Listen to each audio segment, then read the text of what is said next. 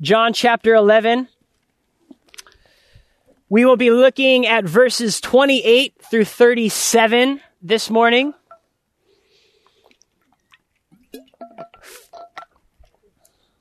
In many ways, this is, this is a, an Advent type sermon. I'm really excited for it. It has kind of a heavy title. It's I'm calling it Jesus in Our Pain. Um, so let's read John 11. We'll read verses 28 through 37. I'm reading out of the ESV. If you don't have a Bible, hopefully you have like a liturgy guide and we have the text there for you. So let's read uh, the Word of God together and then pray and, and dive in. John 11, 28.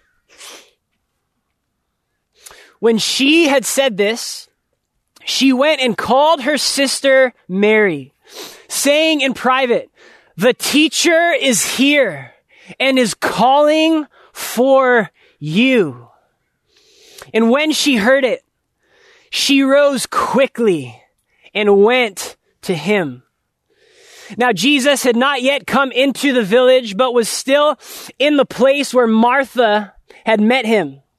When the Jews who were with her in the house consoling her saw Mary rise quickly and go out, they followed her, supposing she was going to the tomb to weep there. Now Mary came to where Jesus was and saw him. She fell at his feet, saying to him, Lord, if you had been here, my brother would not have died. When Jesus saw her weeping, and the Jews who had come with her also weeping. He was deeply moved in his spirit and greatly troubled. And he said, Where have you laid him?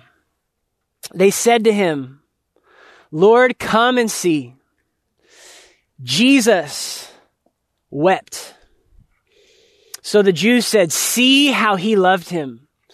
But some of them said, could not he who opened the eyes of the blind man also have kept this man from dying? This is the word of God. Let's pray for his blessing as we study it together. Lord, we thank you for your word today. God, that we can hear from the living God. Lord, we have gathered not to hear the opinions or perspectives of humanity, of any person today. We have come to hear from the living God. And Lord, you know how to speak and to communicate and to make yourself clear. And so, so we, we, we sit at your feet now and we open your word. Your word that is inerrant without any error in all that it says or teaches or declares. Your word that is sufficient, God, for us, for our needs, for our questions, for our doubts, for our confusion, for our consolation. Your word is sufficient, God. We thank you that your word is alive. We're not studying some ancient, dead book but by the power of your Holy Spirit who is with us now, your word is able to do powerful things. And so, Lord, where else would we go but to you, Jesus? You have the words of life. Would you open our eyes this morning to behold wonderful things? Would you give us ears to hear? Lord, would you help our hearts where we are, we are struggling, where we are doubting, where we are grieving? Lord, would you help us to not only hear and believe, but to obey you? Would, would we be a church that is actually changed and transformed by your word today? And would our lives and our families and our neighborhoods and our community be different because we gathered today around you? We thank you for your word. Lord, I thank you that your word is real and it deals with real things like pain and death and weeping. We thank you for this story that we have before us. When your good friend was in the grave and, and you came and you came and you saw the suffering and you wept and you even did something about it, Jesus. Lord, above anything else, would you help us, your church, to behold the person of Jesus today? Would we see Jesus for, for who you are in your, in your worth, in your might, in your majesty, and even in your humility as you took on flesh and as you wept and suffered with and for your people? Spirit of God, would you glorify Jesus? No other name, no other, would nothing else be on our lips today as we leave, but, but how good is our Jesus? That's right. We love you and we look to you now. It's in Jesus' name. Amen. Well, if you went to any person in any place at any point in human history, you would, you would find agreement on, on one fact. It doesn't, it wouldn't matter their religion. It wouldn't matter their life experiences. Every person throughout all history, no matter what their religion or perspective, they would recognize this fact that we live in a world that is filled with pain and ultimately death. Every person who has ever lived has been affected by pain and every person until Jesus returns will personally face death. People have come up with all kinds of responses to, to cope with this pain. How do you think about death and, and how do we manage it and what do we do about it? And this morning, it's on us as the church to ask, what, what does a Christian do with pain and death? What is the response to be of someone who, who is seeking to follow Jesus? You know, some, some Christians may take on this attitude of kind of a, a triumphalism because we know we're going to rise again. And, and so, so hey, don't take death that hard. It's all going to be okay. Maybe some other Christians may take on this unfeeling attitude, this, this stoicism. Do you know what? Don't let it affect you. And, but really what we need to do is, is, is see how does Jesus respond to sufferers, to pain, to death? How did Jesus in the flesh, what did he do? What was he like? How did he act when he saw someone who he deeply personally knew and loved in the grave? And we may be shocked to see the response of Jesus. And as we study this text, we're going to walk through it verse by verse. We're going to see three, three truths about Jesus in our pain and suffering. Now remember, we find ourselves right in the middle of a story. If you weren't here um, when we picked up last, when we were teaching John last, uh, Jesus was, he got a message that his, his friend who he loved, Lazarus, was very sick. And they were calling Jesus to come do something about it. And if you remember, Jesus does something surprising. He doesn't go right away. He waits a few more days. And he specifically says he's doing this on purpose for the glory of God. He's waiting until Lazarus is dead. Until he's really dead, until he's four days in the grave dead, until his body smells dead. Jesus is waiting until then for him to show up and to display his glory. And then you remember Jesus first is met by Martha. If you remember, there was Martha and Mary, these two sisters, and their brother Lazarus, and they had this amazing relationship, this friendship with Jesus. We, we remember the story in Luke chapter 10 where Mary was sitting at Jesus' feet and Martha was serving, and Martha was upset that she wasn't getting help from her sister. You, you remember these two sisters? Well, we see first Martha come running to meet Jesus and they have this discussion about the resurrection and the life. And Jesus tells her, I am the resurrection and the life. And he asks if she believes, and she says, Yes, Lord, you know that I believe. And, and then we, we pick up our story today in verse 28. And we're going to notice the first of the three truths about Jesus. And here's the truth Jesus is our comfort. Jesus is our comfort. Now, we, we see some specifics of how Jesus is our comfort in our text. So let's start in verse 28.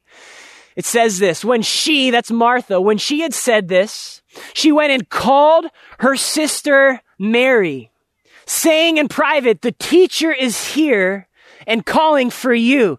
Let me ask you, how does Jesus comfort?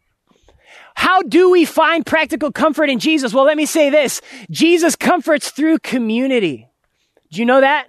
He comforts through community. It was through her sister Martha that Mary heard about Jesus, that Jesus was there, that Jesus was present, that Jesus was calling for her. I, I just experienced that through you. I experienced un, un, a comfort I've never experienced through the community of the saints. Jesus is our comfort, but he uses saints. He uses community. Paul talks about this in 2 Corinthians chapter 1. He says, God allowed me to suffer. And then he comforted me so that I could go to others in their suffering and their pain and I could let them know Jesus is their comfort. That is one of the purposes of our pain. That we would be used by God to comfort others in their pain. Now, for some of us, this is a, a no-brainer. This is a natural thing. For others like myself, it's honestly a, a bit of a discipline to let others into my life and my pain and to not be okay. But it's true of every human. We need community. Jesus comforts us through others. but I want to, I want you to notice another thing about the comfort of Jesus. Jesus comforts us personally. Look again at verse 28. The teacher is here and what's he doing? He's calling for you. Jesus came calling for Mary. He was calling for an individual in her unique distress. And, and I want you to notice this. Before Jesus did anything about Mary's pain, before he addressed it, before he spoke to her about it, before he fixed it, he called Mary simply to himself. He's here. The teacher is here. Jesus comforts you personally in your pain. Guess where he is? He's there with you. He's calling to you. In fact, is it not true of our experience that it's often we can forget about Jesus until we're in pain? In fact, pain is often one of the incredible tools that God sovereignly uses to call us back to himself. That's amazing. He is here and he's calling. And then notice her response in verse 29. Look at, look at what she does. And when she heard it, she rose quickly and went to him. Man, do we have a model here in Mary? She rose quickly. She didn't delay. She canceled her plans. She stopped what she was doing and she went to Jesus, the moment when the Spirit of God pricks us and woos us, would we be like Mary and go quickly to Jesus? He is calling to us. And I want us to notice a third way Jesus comforts us. He comforts us supremely. No, think about this. Mary was grieving with friends and family in the comfort of her own home. She had people available for her practical needs, for her emotional needs, for her relational needs. She had the perfect environment for comfort. And she left it all to go to Jesus. She left her family. She left her friends. She left her, if she was having a, if she was overreacting and having a pity party, she left that too. She left it all and went quickly to Jesus because Jesus comforts supremely. There is no other comfort like Jesus. There is no other person who can comfort you like Jesus. There is no other substance that can comfort you like Jesus. There is no other experience that can comfort you like Jesus. No one else has the resources and the beauty and the glory and the majesty and the sympathy of Jesus. No one else comforts like Jesus. And Mary knew that. And so she went and she found comfort in Christ. You may know these verses out of the Psalms. My flesh and my heart may fail, but God is the strength of my heart and my portion forever. Psalm 73, 26. Listen, we know this.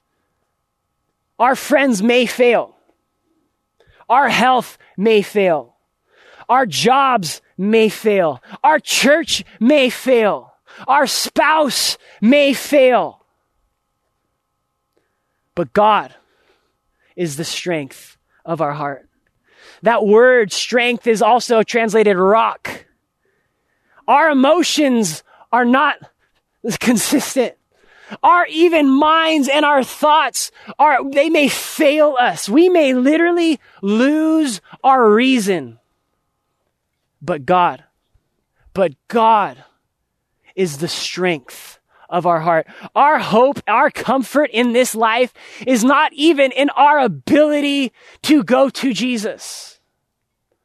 Our strength, our comfort is in, in God's ability to hold us. He is a rock. He is unchanging. He supremely comforts. I want us also to notice Jesus comforts us publicly. When, when Mary found comfort in Jesus and when she rose quickly, it had an effect on people. Look with me at verses 30 and 31. Now Jesus had not yet come into the village, but was still in the place where Martha had met him. When the Jews who were with her in the house consoling her saw Mary quickly rise and go out, they followed her, supposing she was going to the tomb to weep there. Simply notice that others noticed Mary. They noticed her reaction in the midst of, of grief and sorrow and tears, something changed in Mary.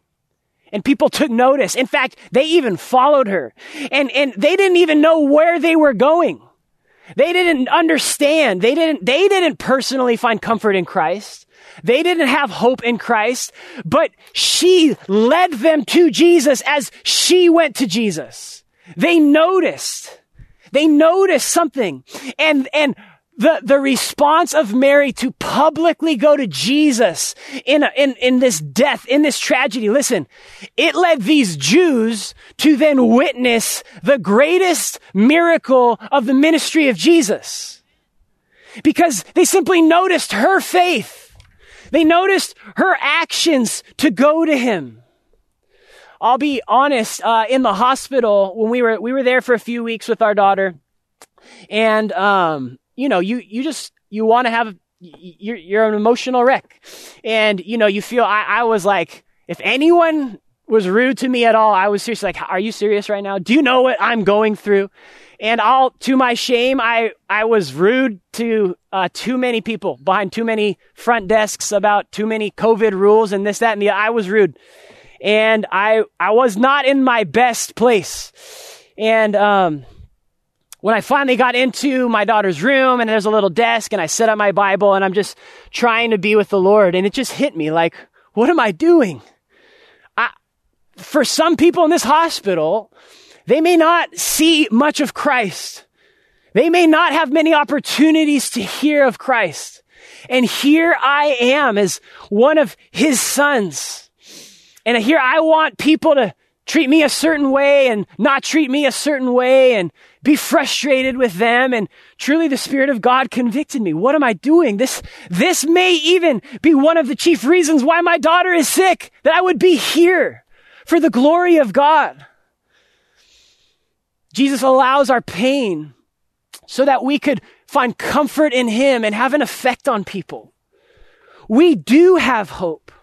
We don't grieve like the world grieves. It struck me many people here, they don't have, when I was at that hospital, they don't have Jesus.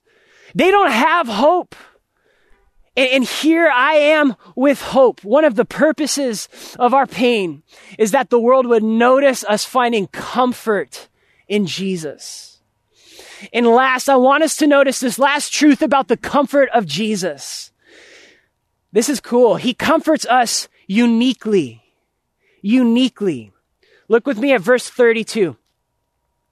Now when Mary came to where Jesus was and saw him, she fell at his feet, saying, Lord, if you had been here, my brother would not have died. Now, one thing to notice if you, if you remember, Martha said actually the very same words. Lord, if you had been here, my brother wouldn't have died.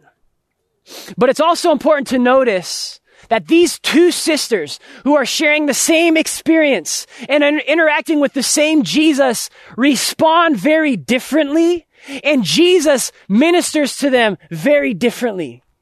Jesus comforts us uniquely. He knows how we're wired because he made us.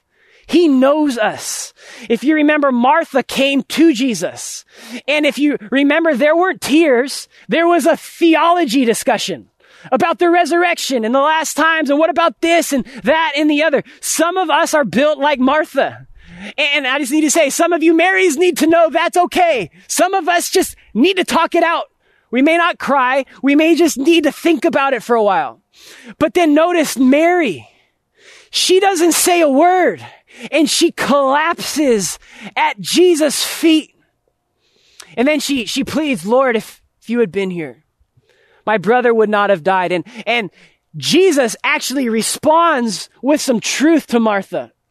That's what she needed. And we don't see Jesus say another word to Mary.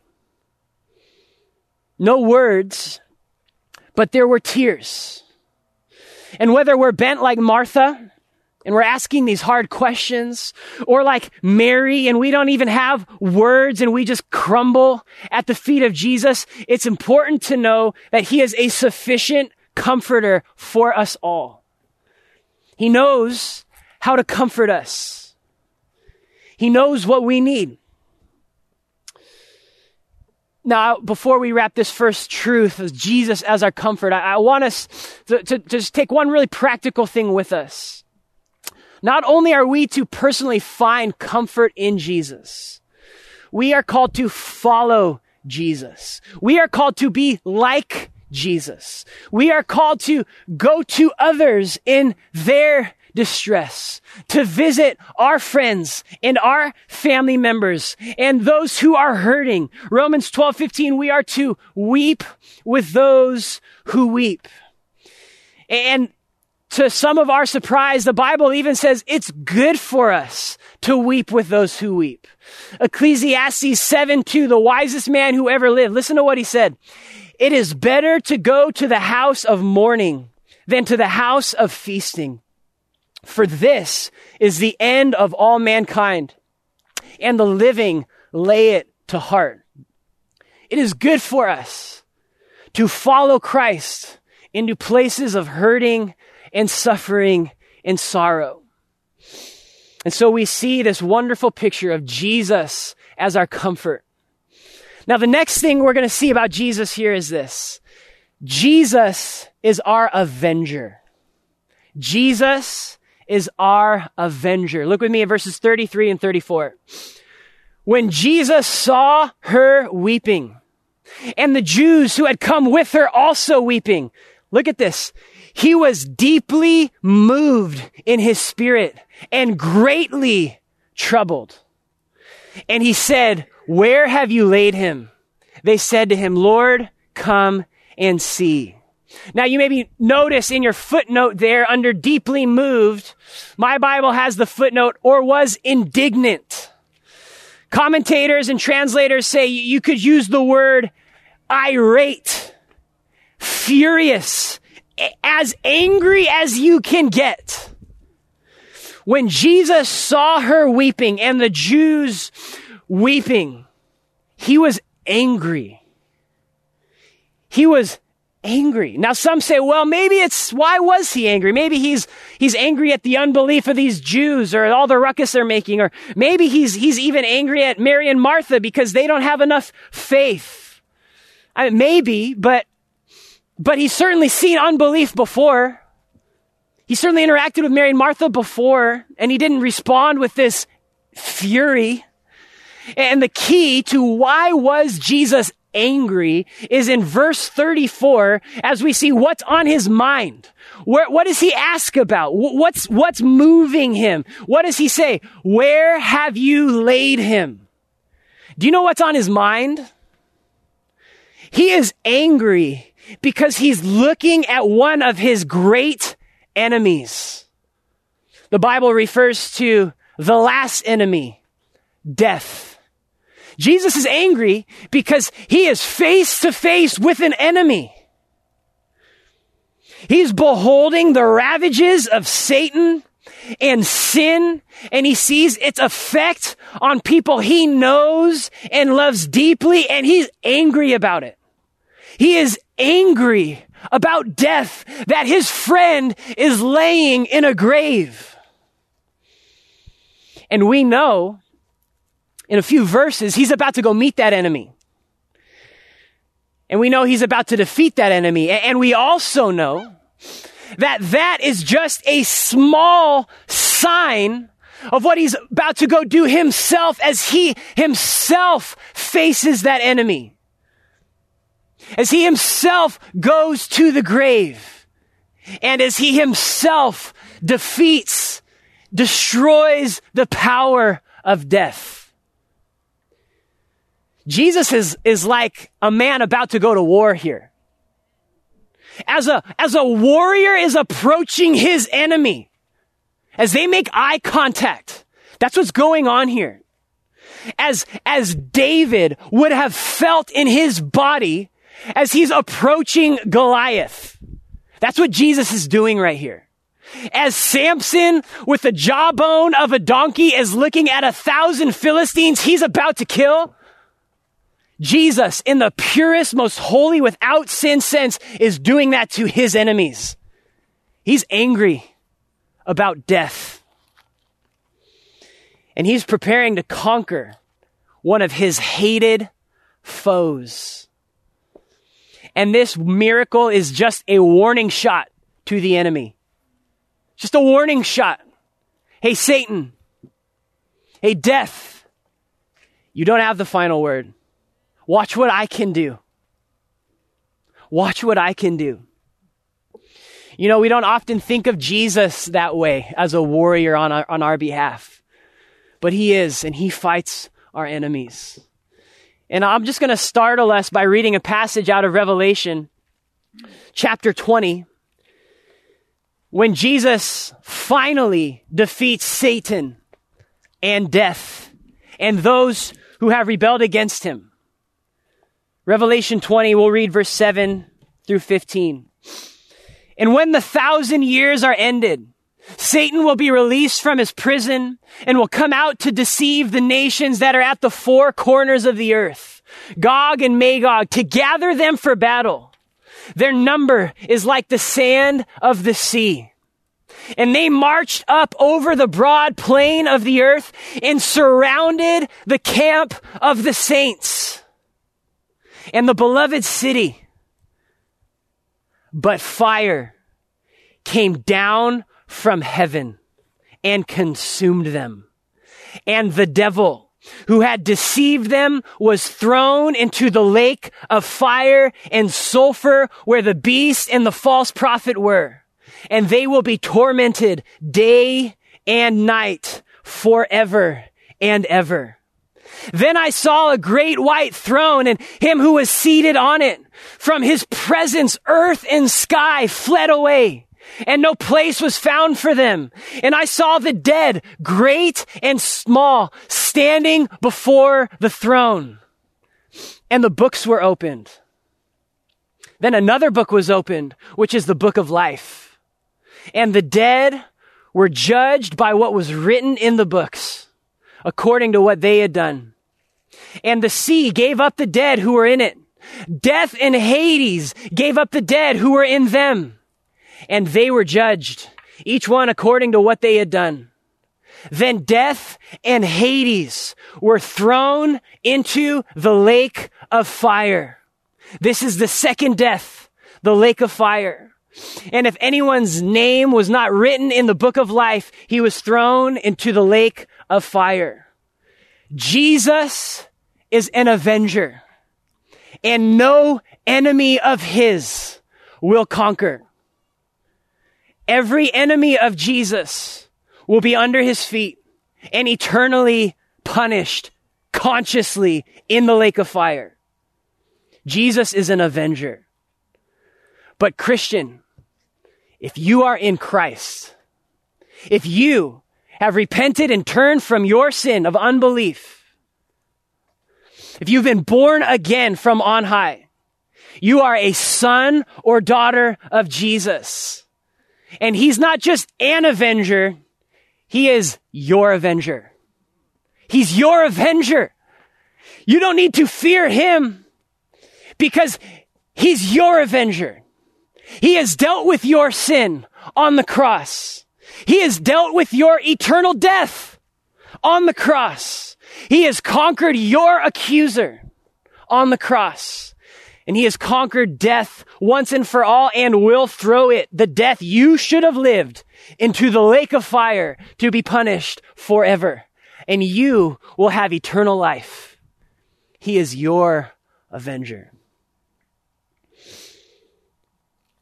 Really practical for us here. Um, this scene of Jesus angry at a tomb is an example of what should make us angry.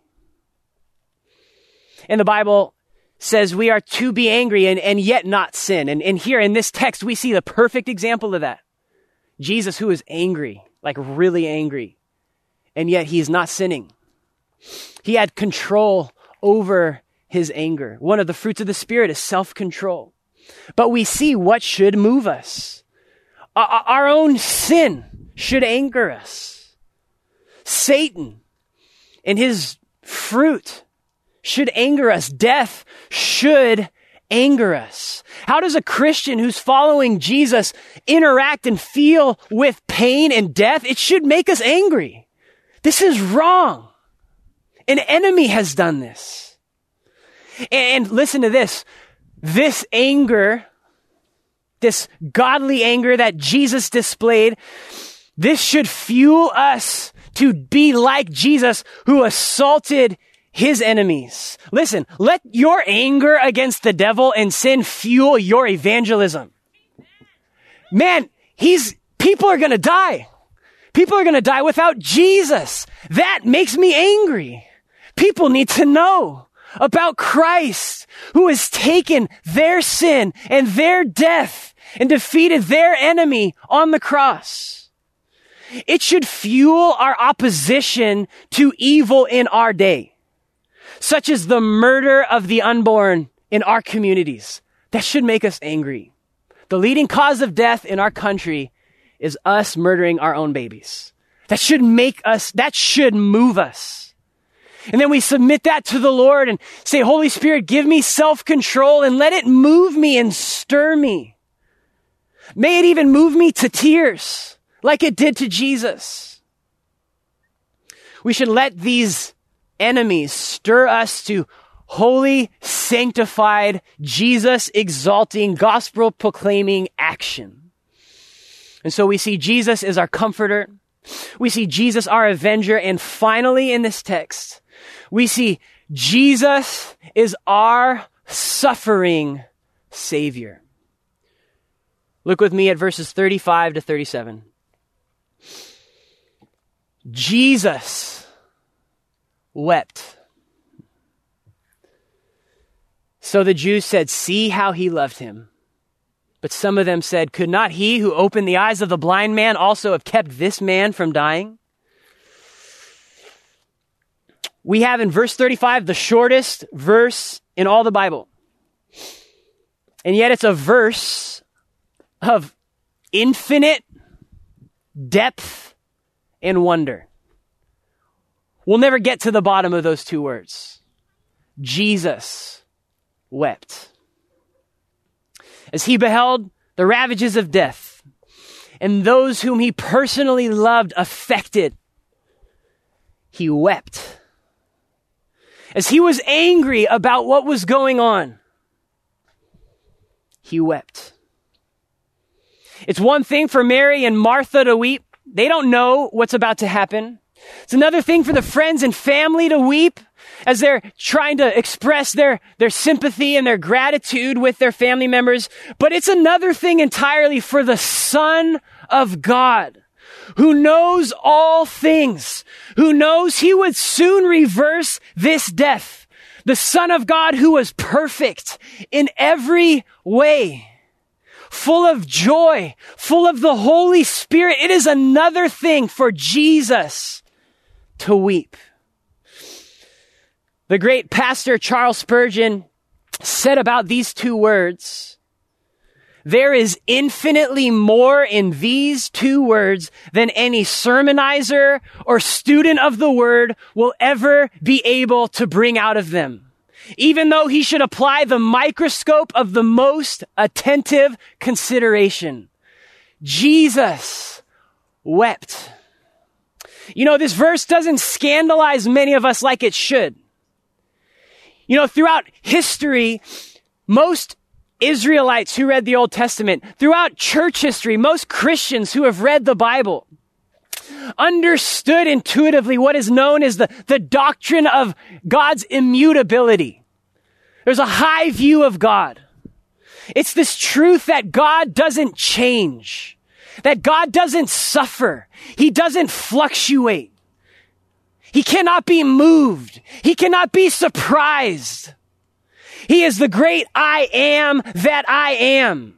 He's not the great I will be. He's the I am. He said in Malachi 3 6, for the Lord does not change. James 1:17 says he's the father of lights. Listen, with whom there is no variation or shadow due to change. Unlike humanity, listen, God's emotions are perfect and constant. You hear that? They are perfect and constant. He's never surprised and then reacts with some emotion. He's never emotionally up or down, but he is every emotion constantly and perfectly. He is love. He is light. He is full of mercy and compassion and wrath and justice. Every attribute of God is his attribute all the time. If that blows your mind, it should blow your mind because it's not how we are. And we are not to make God in our image. The Bible reveals He is the rock. The world may change, our emotions may change, circumstances may change, but that is like waves dashing themselves against the rock. It is good news that he doesn't change because that means his character doesn't change. It means his promises to you don't change. It means his emotions towards you don't change. He's like the sun radiating every perfect emotion in full force at all times. That's who God is. Holy, holy, holy.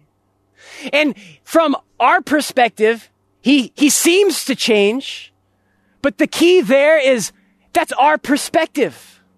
We're having a good day. We're like, man, God is so good. We're having a bad day. Man, God's angry with me. Well, listen, he didn't go up and down as you went up and down. You are interacting with a holy, perfect God in a different state. He is perfect. He is constant. That is why we can find hope and refuge in him. Now listen, the church throughout all time has understood this doctrine. In recent times, we have been tempted to make God in our image. Think God feels like I feel. He moves like I move. He changes like I change. He learns as I learn. He's surprised as I'm surprised. We just take it for granted that Jesus wept. Of course he would weep. But, but let's think about this. Jesus is God. He is the son of God. The full divine essence is in the second person of the Trinity. So what should utterly shock us is that Jesus, who is God, everything we just said about God, Jesus, who is perfect, that Jesus would suffer and weep. That's the crazy thing. That is the miracle of the incarnation. Jesus had to become a man, take on flesh to suffer as we suffered, to die as we died, to weep as we wept. If he didn't have to, then he wouldn't have done it. The miracle of Christmas is that the perfect, immutable, unchanging God took on this changing, finite, suffering humanity. It's infinite. We can't even grasp it all the way. There's mystery there. He's fully God and fully man. He's truly God and truly man. How do those things interact? It's like the mysteries of the Trinity. We don't understand all of it, but we know it's real and true and amazing that this God who is perfect took on flesh and felt the way humans feel and cried the way humans cry. And one more truth should rem- we should remember as we think about this is in heaven, this is good news. There are no tears. There is no pain. Revelation 21, 4, He will wipe away every tear from their eyes. Death shall be no more, neither shall there be mourning, crying, or pain. Do you know why we pray, Your will be done on earth as it is in heaven? Because it's better in heaven. That's why we pray that. Heaven's not full of a bunch of sad people or a sad God. It's full of joy where there are no more tears or suffering or pain. And yet still, Jesus wept. The Son of God took on our nature, subjected himself to change and to pain and to death. And not only did he suffer as he wept in verse 35, as we know, Jesus had to take on humanity so he could suffer on the cross. This verse, Jesus wept, is a prologue. It's, it's a, it gets us ready for the, the, thought that Jesus would suffer and die, that he would weep again in the garden, that he would experience in his humanity what it's like to be despised and rejected by humans and to be forsaken by God. He took on flesh so that he could suffer in a way that no one else has ever suffered on the cross. The very wrath of God would come upon him. Jesus wept. And he knows, he knows, he knows what it's like to weep, to taste the salty tears in your mouth. And as we know, Jesus suffered on the cross and he rose again. Now there's an important truth here because Jesus rose again physically in his humanity. And he actually ascended in a human body. And theologians tell us that right now, he's still human. He'll be human forever. We'll see his scars. That right now, at the right hand of God the Father, there's a human heartbeat. However that works, it's there. And, and Hebrews tells us that because Jesus is still human, he is still able to sympathize with us right now in our suffering and in our pain. That one of the benefits of him taking on human flesh and suffering as we suffered and rising again is he is now our high priest our mediator who intercedes for us, not just far off. He knows, he feels what it is to be a human. When he looks at you in your tears, he is fully able to say, son, daughter, I know what it's like and I am with you. He remembers what it was like. He knows. He's interceding. He feels for you. You know that idea that God is so holy and immutable may be like frustrating, like, man, God's not like me. How can he know? Well, he took on flesh and he is next to the Father and he is like you. He became like us in, under every respect except for sin.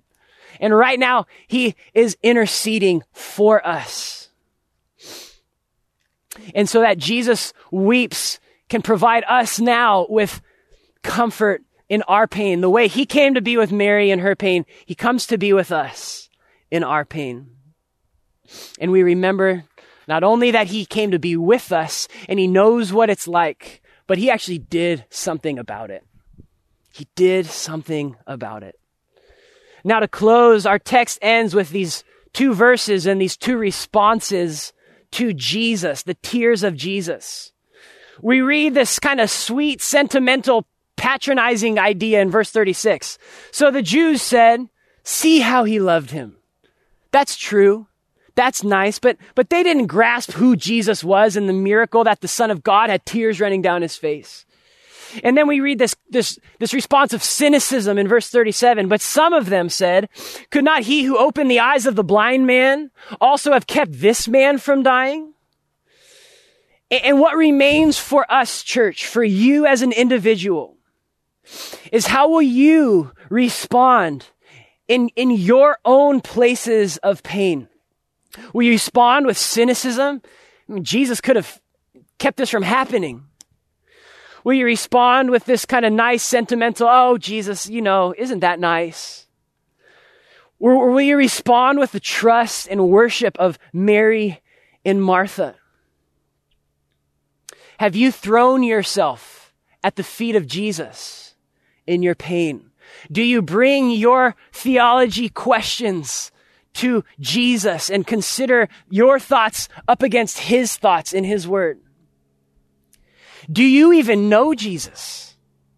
Let me just say, if you've yet to trust in Jesus, there is comfort like you will never find anywhere else on offer to you today in the person of Jesus. Will you throw yourself in your pain at his feet? Church, Jesus is seated on his throne and by his spirit, he is present with us. He sees us. He sees you. He knows us. He knows your sorrows and your cares. And he is able to provide comfort for you. And he came to do something about it. He dealt with our enemies. So church, let me encourage us now. Let us, even in worship, and as we then go on to take communion, let us right now have the, the heart of Mary and let us go to him. Jesus, who is like you? There is no one like you. Truly God and truly man, and that you would take on humanity. That you would come and provide real comfort for us that you would come and be moved to defeat our enemies.